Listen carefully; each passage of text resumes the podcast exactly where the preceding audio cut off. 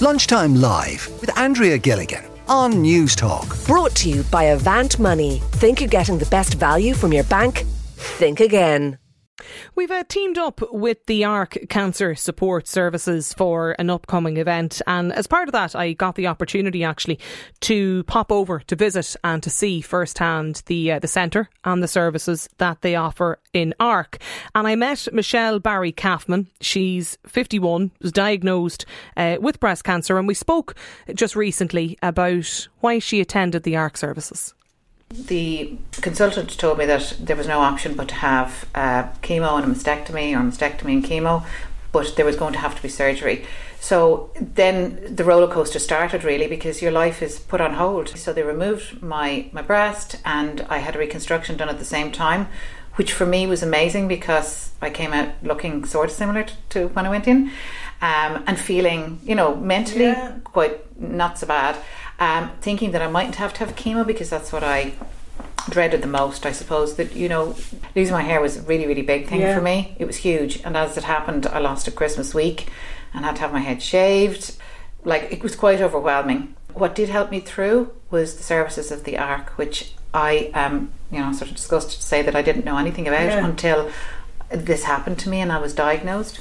I sort of thought, you know, I don't really want to be going in to sit down with a load of sick people, and um, I'm not, you know, I'll be fine. I've got mm. a really good um, family and friends support and network. So, yeah, I, I, I probably won't need to do that. But as the time went on, you know, you do have, even if you have really great family and friends support, sometimes you don't always want to burden them with what's going on. And also, they, they can't give you everything that you might need.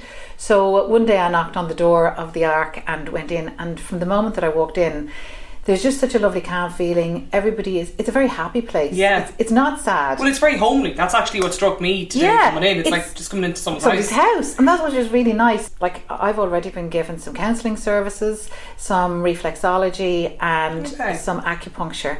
And these are provided completely free of charge. You just sign up. It's incredible. Michelle, in terms of that help, that assistance, that support that, that mm-hmm. you get here through ARC, um, it is kind of different, isn't it, to what you get from, as you see, your family and your friends, because it can be hard for people naturally to understand what you're going through, you know, yeah. in, in during this time. Absolutely. And I've tried to remain as positive as possible and keep my life on some sort of a a normal path. I have two children, I have a husband, I have a dog, we have a house to run, you know, yeah. you try to keep things as normal as possible, um, but there are, you do need a little bit of extra support, and if you can get that and not burden your family with it. But in saying that, the ARC services are not just for you, because cancer just doesn't happen to mm. you, it actually happens to everybody around you. So everybody is touched by it. Your children and their support for your kids, uh, your partner, your husband, your aunties or uncles, anybody that feels that they need help, the, the ARC will help them as long as they, they ask for help, which I think is incredible. You know, it's just so lovely to know that there's somebody there. Yeah. But yeah. there's, I suppose there's still services then in the aftermath of all that through ARC here as well, because it's not something, I know, even getting over the hurdle of the treatment is, is one part of it, but it's it's still with you, I suppose, you know, in the aftermath of that too. Yeah, no, you're completely right, because what what people find, and what I've been told and what the nurses and the team have said, is that, you know, at this moment I'm ploughing through, so I'm going from appointment to appointment, and when that's done then I'm going to radiation, so I have something to be doing mm. and going to. And then all of a sudden you could find yourself falling off the edge of a cliff, because you don't have the regularity of your appointments. You're not going into the hospital. You have, you know, very sporadic appointments after that. So what a lot of people find, that that's when they need is the support mm. that they, it's trying to get back to real life. And you know, you're almost reinventing yourself, really, because and, and you probably have lost a bit of confidence because you've been out of the workplace. So yeah, the supports are there for as long as you need them. Even if you don't want to talk about your illness or your treatment, there's somebody there for you to give you guidance. So that was Michelle um, speaking to me in the centre about some of the reasons why she, she first attended ARC, and the, the value, I suppose, that she got out of it, and, and the help and the assistance.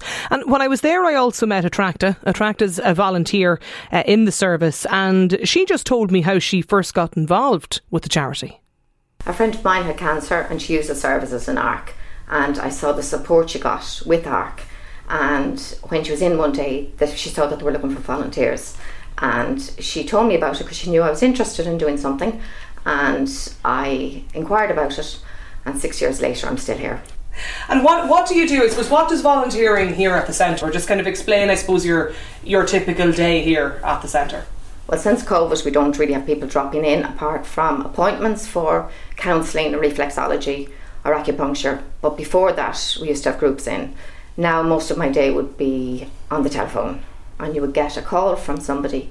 It might be somebody that might just be newly diagnosed, and they may literally ring as soon as they get home from the hospital, mm. and they're in shock, and they just want to know what's out there for them, and they're terrified.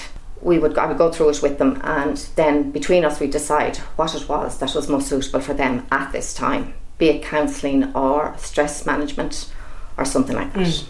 You mentioned you joined because you, you had a friend who obviously um, used the services here. It must be, is it, is it a fulfilling job, you know, coming in and, and just being able to help and assist people in a difficult time? Extremely. Yeah, it is. You know, it is, and you, it's great being able to support them, you know, in their most vulnerable time. Tell me about some of the services, I suppose, that are on offer here for people, the things that, you know, they can avail of, the different programmes. Well, we have a monthly support group, and that doesn't really change. It would be for maybe a breast cancer group, or we have an under fifties and an over fifties women's group. We have a men's prostate group. We have weekly Zoom classes that would have be stress management. We do yoga, we do mindfulness, we do relaxation. Um, and then we have workshops. They would change every month, like the, or every month you'd have different workshops or talks that would be on. People obviously get a lot from it though, Attracta. They do, yeah. And it's lovely when they come back and they say to you, gosh, I really feel so much better having been with ARC. It, a lot of it is listening. Yeah. You just listen to what they have to say and what they need, and then you decide what it is would be best for them. Yeah, and I think the, the listening is, you know, not something to be underestimated, just even to have a, a friendly ear to chat to as well. And fair play to Attracta. I mean, how she how she first got involved with, uh, with the ARC services. Um, while we were there, I met Deirdre Grant. Deirdre is the C E O of ARC Cancer Support Services, and she just told me about how the whole charity first started. Originally, Des Carney, who was an oncologist over in the Mater, um, realised way back when, in nineteen ninety-four, that there was nothing there for people who were diagnosed by cancer or their families, apart from, you know, you go to the hospital, you leave, but you don't have any emotional, um, practical, educational supports.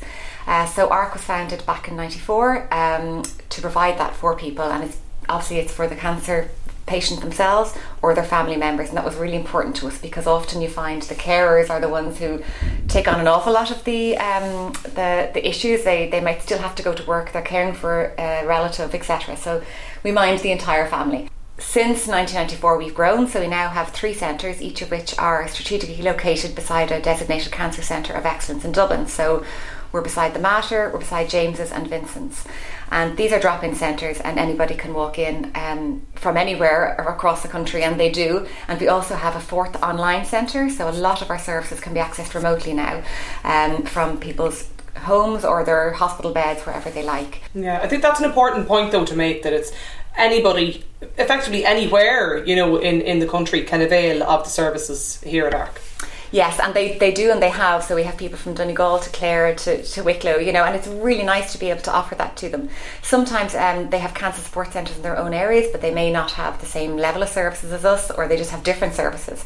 So, for yeah. example, we have a new SibSpace um, online programme for siblings of uh, children who have cancer, and that's a, a new development that okay. um, we're introducing. So, well, I suppose, what was the, the rationale behind that, like the, the, the SibSpace?